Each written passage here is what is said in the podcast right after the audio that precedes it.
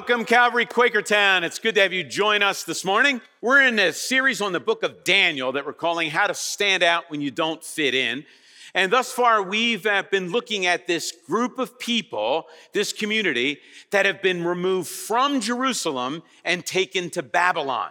So they are in exile, at least the best and the brightest are still at this point. They're now in captivity. They are prisoners of war, and they were taken because they were the best and the brightest. They were taken because Nebuchadnezzar, the king of Babylon, wanted to Babylonianize them. He wanted to somehow make their thinking and passions and priorities more Babylonian. And then either he could have them serve in Babylon or maybe send them back to Jerusalem, but going back as leaders that are now influenced by Babylon and propagating the whole Babylonian philosophy and way of living. Well, this morning we come to Daniel chapter 3, a pretty familiar chapter. It's all about Daniel's three friends and the furnace. So, my guess is some of you kind of heard that story before. We're going to read most of that in a few minutes. But let me just tell you right up front this is clearly a worst case scenario. And so I was thinking uh, years ago, there was a book that was published called The Worst Case Scenario Handbook. True book, mil- millions and millions of copies have been sold. So I'm back and kind of refresh myself.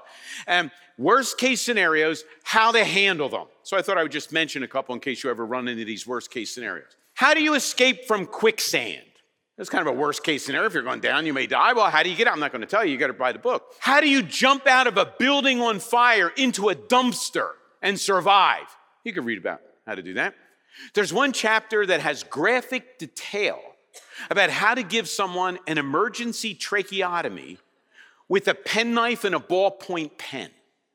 I read that chapter carefully, so if you're in need this morning, come on up. I can help you out. I'll probably pass out, but I can at least get it started. Then there was another chapter on what to do if you face an angry mountain lion. So I thought I would kind of get your help on this one. So uh, let me give you a couple choices. If you face an angry mountain lion, what should you do? Run? Make yourself big, kind of take your sweater jacket, raise it up high. Sing a happy song to the mountain lion, hoping his anger will disappear. Or just tremble and cry. Uh, well, actually, the right answer is take off your sweater jacket, make it higher, because then you look even bigger and you may scare the mountain lion away. Well, that raises another question. What do you do if you're facing an angry mountain lion and you're with a little child? What should you do? Run? If you can't outrun the mountain lion, maybe you can outrun the kid. That'll work well, right? Um, do you uh, play dead? Both of you, lay down, lay down, be still. Do you uh, take off your jacket and look big? Well, actually, the right answer is again, lift the child up, make yourselves look big, and the bigger you look, the more frightened the mountain lion might be. Now, some of those may appear humorous. They're actually true stories, the author says.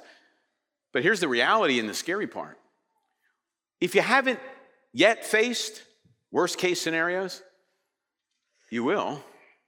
Are you prepared? Have you thought through what to do? What will that look like? We may not know the details, but are we preparing in order to do that? Well, let me tell you about the worst case scenario in Daniel chapter 3. Daniel's three friends, Shadrach, Meshach, and Abednego, are in Babylon, and here's the context. So here's the context you have to know. There are three messages that all the captives and the people in Babylon, the people from Israel, are hearing. Here are the three messages. Nebuchadnezzar's message is assimilate, become Babylonian. So get educated in the Babylonian philosophies, live out the Babylonian priorities, worship the Babylonian gods, assimilate. That's Nebuchadnezzar's message. And that's what chapter one's all about. How do you get these people assimilated? The false prophets, you can check it out in Jeremiah 28. The false prophets' message is separate and isolate. Build, if not physical, build walls around you. Keep all the Babylonian influences out don't have anything to do with the filthy, creepy Babylonians. You live differently. You separate. You isolate. You live on the inside. That was the false prophet's message. God's message was don't assimilate and don't separate. Engage. Remain faithful to the priorities and values of God, but engage your community. And if you want to read that, you can go back and read it. We looked at it a couple weeks ago in Jeremiah 29 when Jeremiah sends a letter to the exiles and says, Settle down, build homes, plant gardens, marry and allow your children to marry, and pray for the prosperity of that city because if they prosper, you too will prosper. So it's not assimilate and it's not separate, it's faithfully engage. Well, which voice do you think they're going to listen to? How's that going to go down? Kind of the same voices today we hear, right? Same voices today. What are we going to listen to? But the immediate context or setting for Daniel 3 is Daniel 2. Notice how profound that is? Like Daniel 3 follows Daniel 2. And Carlos walked us through Daniel 2 last week. Daniel chapter 2 is all about Nebuchadnezzar's dream.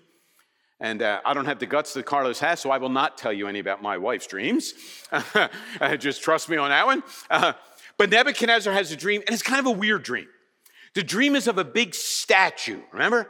And the statue is a gold head and silver chest and bronze belly and iron legs and clay feet.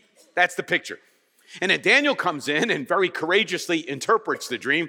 And he says, Oh, King Nebuchadnezzar, you are the head of gold. Your kingdom is the head of gold, but your kingdom will be succeeded by another. And that kingdom will be succeeded by another. And that kingdom will be succeeded by another. And that kingdom will be succeeded by another until one day God sends his king and that kingdom will last forever. Well, Nebuchadnezzar's so kind of overwhelmed by the dream and Daniel's interpretation. This is what he says at the end of, the, at the end of Daniel chapter 2. Look at this. The king, Nebuchadnezzar says, Daniel, your God is the God of gods, the Lord of kings, and a revealer of mysteries, for you have been able to reveal this mystery. Nebuchadnezzar, he gets it. In fact, as you read through the book, Nebuchadnezzar gets it, doesn't get it, gets it, doesn't get it. That, that's kind of his story. Uh, does that sound familiar? Get it, don't get it, get it, don't get it. Well, he gets it at the end of chapter two. What we're going to see in chapter three, he doesn't get it. But lest you think he doesn't get it like in breakneck speed, chapter 3 does not immediately follow chapter 2 chronologically. I mean, chronologically they follow, but there's a big gap in between. In fact, many scholars believe there's maybe two decades in between chapter 2 and 3. So at the end of chapter 2, he gets it. And time rolls by. Maybe it's a few years, maybe it's 10 years, maybe it's 12 years, maybe it's 18 years, maybe it's 20 years. In chapter three, that's when he responds. He's had 18, 20 years to think about. What's he going to do? Does he remember the dream? Does he remember that Daniel's God is the Lord of all and the King of kings? And, uh, well, let's read his response. If you have your Bible, turn to Daniel chapter 3. If you use a phone, tablet, whatever you got, kind of pull it out and I'll read out on 20 some verses of chapter 3. I'll warn you right up front, there's a fair bit of repetition, but you have to remember, uh, repetition often points us in the right direction to the theme. So I'm sorry for all the repetition, but oh, maybe I'm not. God decided to repeat himself. So here we go in Daniel chapter 3. King Nebuchadnezzar made an image of gold, 60 cubits high and six cubits wide and set it on the plain of Dura in the province of Babylon. He then summoned the satraps, prefects, governors, advisors, treasurers, judges, magistrates, and all other provincial officials to come to the dedication of the image he had set up. So the satraps, prefects, governors, advisors, treasurers, judges, magistrates, and all other provincial officials, they assembled for the dedication of the image that Nebuchadnezzar had set up, and they stood before it. Then the herald loudly proclaimed Nations and peoples of every language, this is what you are commanded to do. As soon as you hear the sound of the horn, flute, zither, lyre, harp, pipe, and all kinds of music, you must fall down and worship the image of gold that Nebuchadnezzar has set up. Whoever does not fall down and worship will immediately be thrown into a blazing furnace. Therefore, as soon as they heard the sound of the horn, zither, flute, lyre, harp, and all kinds of music, all the nations and people of every language fell down and worshiped the image of gold that Nebuchadnezzar had set up. You bet they did. At that time, some astrologers came forward and denounced the Jews. They said to King Nebuchadnezzar, May the king live forever. Your majesty has issued a decree that everyone who hears the sound of the horn, flute, zither, lyre, harp, pipe, and all kinds of music, they must fall down and worship the image of gold. And that whoever does not fall down and worship will be thrown into a blazing furnace. But there are some Jews whom you have set over the affairs of the province of Babylon, Shadrach, Meshach, and Abednego, who pay no attention to you, your majesty. They neither serve your gods nor worship the image of gold you have set up. Furious with rage, Nebuchadnezzar summoned Shadrach, Meshach, and Abednego. So these men were brought before the king. And Nebuchadnezzar said to them, Is it true, Shadrach, Meshach, and Abednego, that you do not serve my gods or worship the image of gold I have set up? Now, when you hear the sound of the horn, flute, zither, lyre, harp, pipe, and all kinds of music, if you are ready to fall down and worship the image I made, very good. But if you do not worship it, you will be thrown immediately into a blazing furnace. Then what God will be able to rescue you from my hand? Shadrach, Meshach, and Abednego replied, King Nebuchadnezzar, we do not need to defend ourselves before you in this matter. If we are thrown into the blazing furnace, the God that we serve is able to deliver us from it, and he will deliver us from your majesty's hand. But even if he does not, we want you to know, your majesty, we will not serve your gods or worship the image of gold you've set up. Then Nebuchadnezzar was furious with Shadrach, Meshach, and Abednego, and his attitude toward them changed. He ordered the furnace heated seven times hotter than usual and commanded some of the strongest soldiers in his army to tie up Shadrach, Meshach, and Abednego and throw them into the blazing furnace. So these men, wearing their robes, trousers, turbans, and other clothes, were bound and thrown into the blazing furnace. The king's command was so urgent and the furnace so hot that the flames of the fire killed the, sh- the soldiers who took up Shadrach, Meshach, and Abednego. And, and, and these three men, firmly tied, fell into the blazing furnace. Then King Nebuchadnezzar leapt to his feet in amazement and asked his advisors, Weren't there three men that were tied up and thrown into the fire? They replied, Certainly, Your Majesty. He said, Look, I see four men walking around in the fire, unbound and unharmed, and the fourth looks like a son of God's. Nebuchadnezzar then approached the opening of the blazing furnace and shouted, Shadrach, Meshach, and Abednego, servants of the Most High God, come out, come here. So Shadrach, Meshach, and Abednego came out of the fire, and the satraps, prefects, governors, royal advisers crowded around them. They saw that the fire had not harmed their bodies, nor was a hair of their head singed. Their robes were not scorched, and there was no smell of fire on them. And that's a pretty amazing story. Some of you know it, some of you may have heard it for the first time.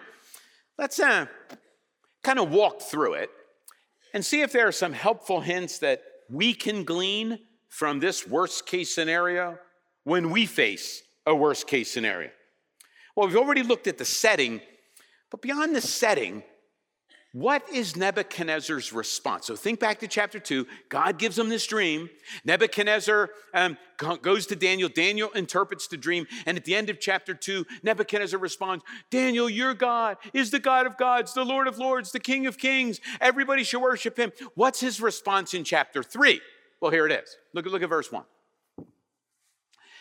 King Nebuchadnezzar made an image of gold, 60 cubits high, six cubits wide, and set it up on the plain of Dura in the province of Babylon. Do you notice any differences between the image that he saw in chapter 2 and the image that he built in chapter 3?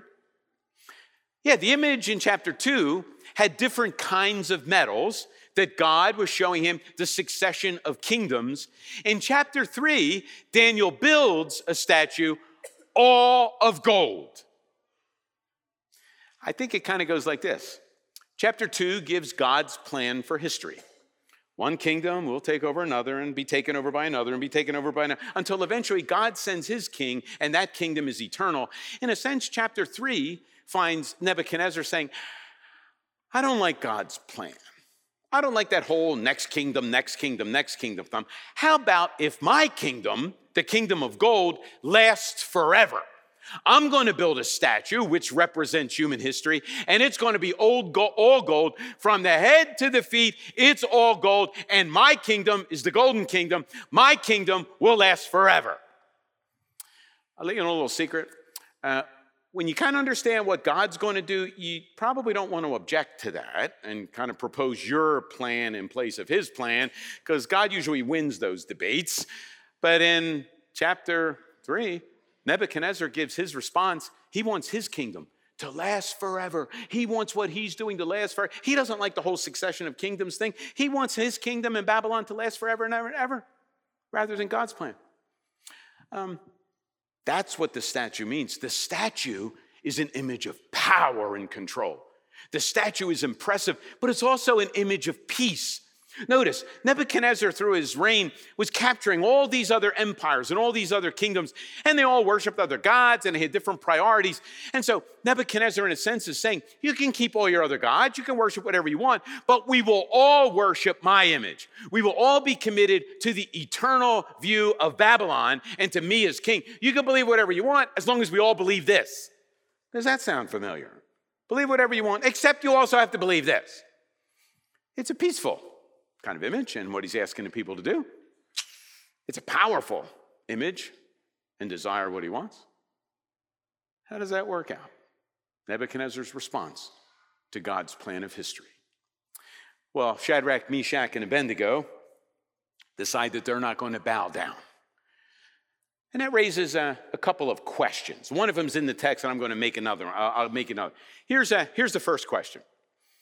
It's uh, a question that Nebuchadnezzar asks Shadrach, Meshach, and Abednego What God will rescue you from my hand?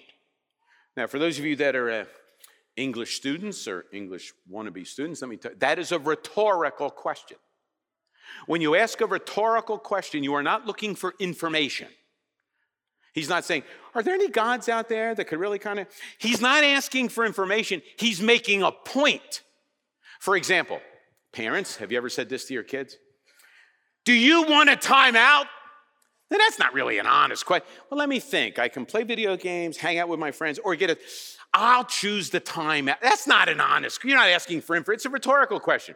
Sometimes you say, "Do you want to? You want to get hit by a car?"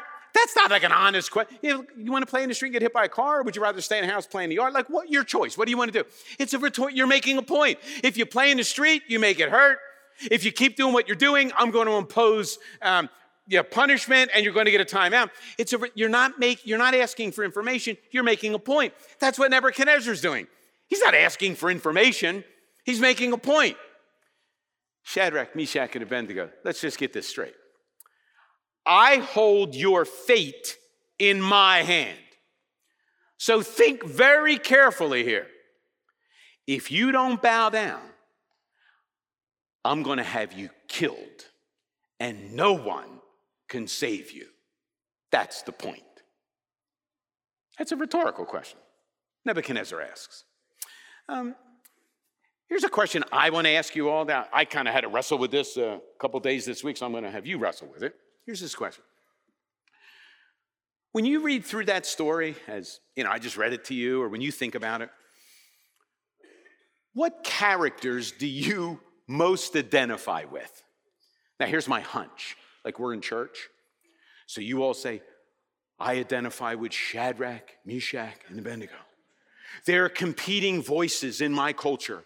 At my workplace, I am called to bow down and worship the bottom line. I'm called to do, break the rules and color outside the lines for the sake of the success of the team and at the wishes of my. But I stand against that onslaught. I stand in the power of Shadrach, Meshach, and Abednego. I am like them, standing against the voices and, for, voice, forces and voices in our culture. Yeah, right. Here's the realization I had to come to. I resemble Nebuchadnezzar a whole lot more than I resemble Shadrach, Meshach, and Abednego. And I suspect you do too. We're kingdom builders, right? We take a fair bit of our energy, our time, our resource, our skills, our talent, our wherewithal, and we set out building our little kingdoms. We're going to build our retirement so we can retire in great comfort. I'm going to build a killer resume so every every corporation I know of will want me to. I'm going to build the best team in the company. I'm going to work for the best marriage in our church. I'm going to have the best kids. They're going to beat all their friends in soccer and little league and football. I'm going We're going to build our little kingdom. If the truth be told, I resemble Nebuchadnezzar a whole lot more than I resemble Shadrach Meshach, and Abednego. Now, notice, if we plug ourselves in, just for a reading's sake, into the Nebuchadnezzar position, notice what happens. The obedient servants come and live perfectly and obediently before me. Boy, there's a clear line of the Shadrach, Meshach, and Abednego signpost pointing to Jesus. Jesus shows up and lives a perfectly obedient life, going into the fire, being rescued by God. But I can experience having my eyes open, coming to my senses, and experience some of the freedom and deliverance that the obedient one brought me. Funny when you read yourself into different characters how the storyline changes a little bit. Now, I'm not saying don't live like Shadrach, Meshach, and Abednego. I'm not saying that at all. I'm saying, but the only way that we can live like them is by living like the one to whom they point. They're pointing to the perfectly obedient one who comes and doesn't just risk his life, gives his life so we can experience the freedom and the joy that comes from that. Questions Who do you most resemble or identify with in the chapter? Answer carefully and allow the rest of the Bible to help you. But we do learn a lot about faith from the three guys. And I think what we learn about faith needs to be learned in our day, maybe better than any day in history.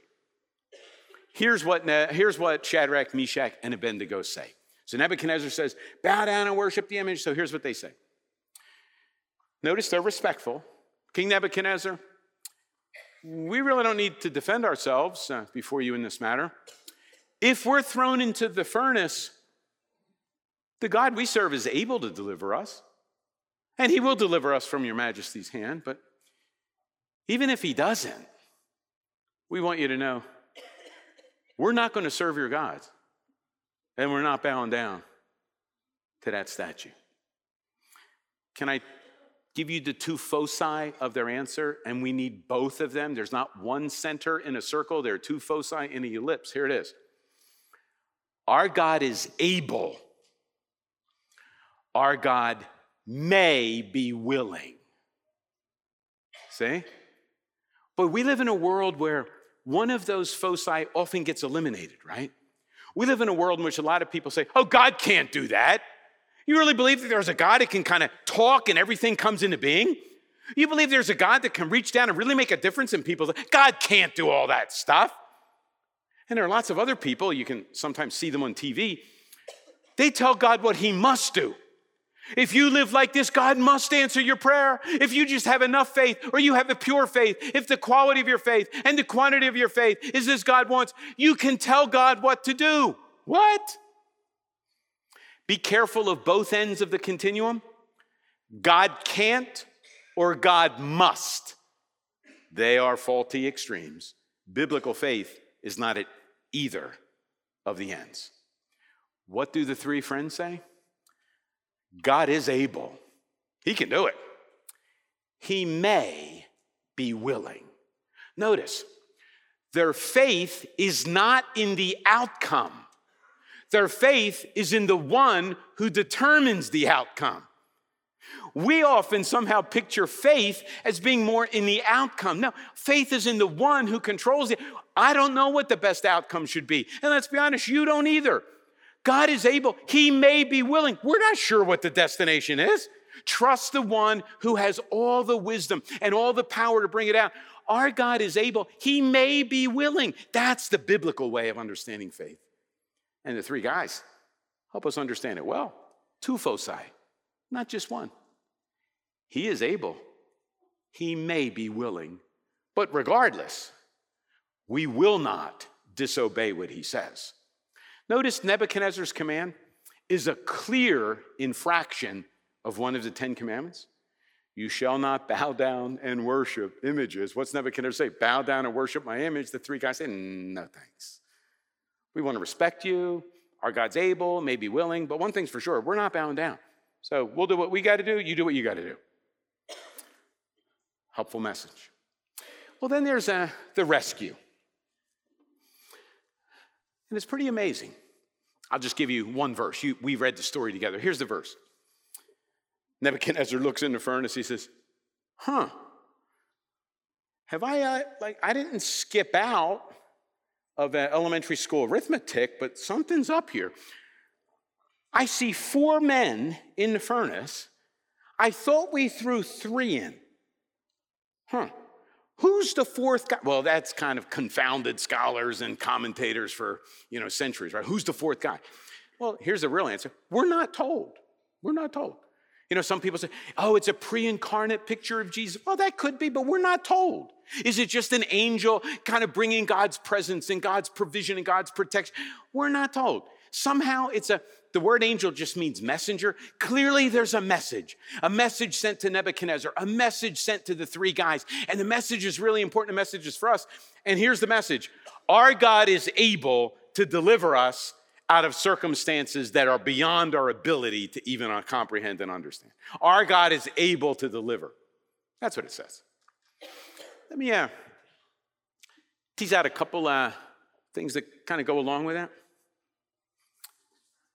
In the Bible, fire is often used to picture two things, not one, but two things judgment and refinement.